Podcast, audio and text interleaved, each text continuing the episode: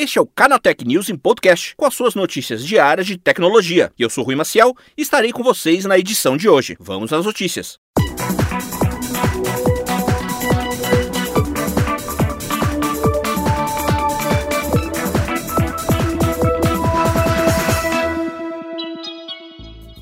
Apple anunciou para os desenvolvedores de seus sistemas que irá reajustar os preços cobrados na App Store em diversos países, incluindo o Brasil. Na prática, os valores praticados na loja brasileira devem ser aumentados em resposta à flutuação da cotação do dólar. A mudança afeta não só os preços dos aplicativos, como também das compras dos apps, com exceção de assinaturas autorrenováveis. A Apple não divulgou quando os novos valores entrarão em vigor, apenas que os reajustes também serão aplicados na África do Sul, Colômbia, Índia, Indonésia, Rússia, Islândia e Albânia. Atualmente, a Apple pratica uma conversão aproximada de R$ 3,75 para cada dólar do preço nos Estados Unidos. A nova tabela de conversão de valores aplica um multiplicador que vai de R$ 4,90 a R$ 5,75 para a moeda americana, um aumento de mais de 30%. Para as assinaturas que se renovam automaticamente, os criadores dos apps terão que confirmar ou redefinir os preços no painel de configurações da loja da Apple.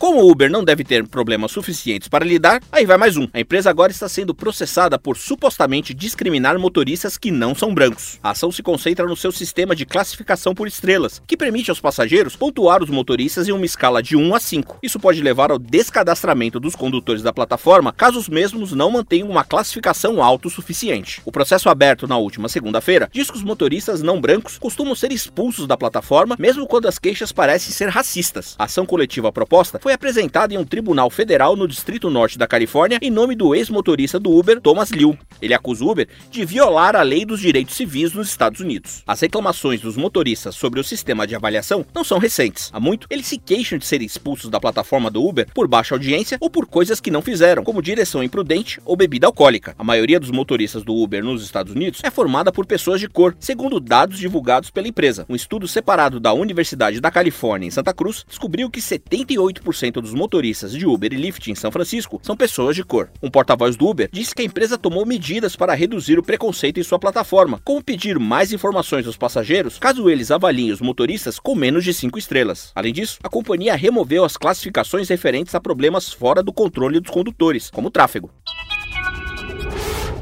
Entre os diversos novos recursos que a Netflix testa para sua plataforma, temos mais um. A empresa se prepara para apresentar a reprodução de áudio em segundo plano. A funcionalidade pode ser especialmente útil quando você não consegue olhar para a tela, mas quer continuar acompanhando um filme, série ou documentário. Ou seja, Netflix traria uma espécie de função podcast para seus conteúdos. Pode cair nas graças dos seus usuários multitarefas. Outra possibilidade de uso do áudio em segundo plano seria para aqueles momentos em que o usuário esteja com um plano de dados mais limitado. Isso porque, nos códigos encontrados pelo pessoal do XDA Developer, Developers, foi identificado que os usuários poderão desligar o feed de vídeo, focando apenas no áudio. Com isso, centenas de megabytes poderão ser poupados e a bateria do smartphone também agradece. Ainda que as novidades tenham sido detectadas na APK do Netflix, é importante mencionar que tais recursos podem nem mesmo ter uma versão final para o usuário, sendo usados apenas para testes. Logo, eles podem desaparecer de um dia para o outro ou não verem a luz do dia.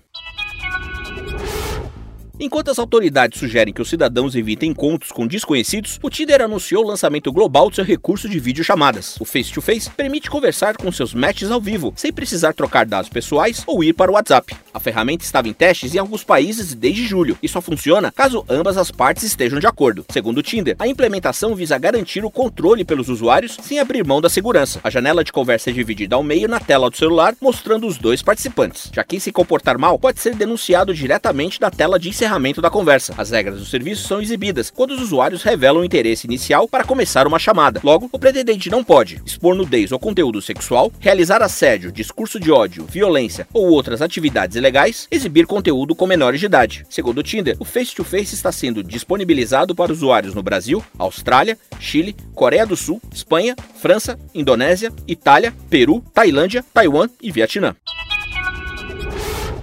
Na última segunda-feira, o Zoom lançou a sua compilação 5.4.0.434 para finalmente inaugurar o tão aguardado recurso de criptografia ponta a ponta. Porém, a chegada da feature de segurança chamou tanta atenção que acabou ofuscando o brilho de outras novidades bem bacanas que estrearam na build. Uma delas é a possibilidade de transmitir conteúdos diretamente para o seu canal no YouTube por meio do app do Zoom para Android. A funcionalidade, porém, está escondida. É necessário visitar a página de configurações do aplicativo oficial para habilitá-la. Uma vez ligada, ela cria opções opções Live Stream do YouTube no menu das reuniões. Ao tocar em tal botão, o internauta é direcionado para uma página no qual é possível conectar o seu canal da plataforma de vídeos do Google. Para que tudo funcione bem, o canal precisa ser elegível para realizar transmissões. A chegada de tal recurso é muito bem-vinda em tempos de isolamento social. Vale lembrar que o Zoom é amplamente usado para transmitir webinars, palestras e eventos virtuais. Com a integração nativa com o YouTube, fica muito mais fácil criar conteúdos ao vivo para tal serviço, usando nada além do seu dispositivo móvel. Isso torna tal segmento mais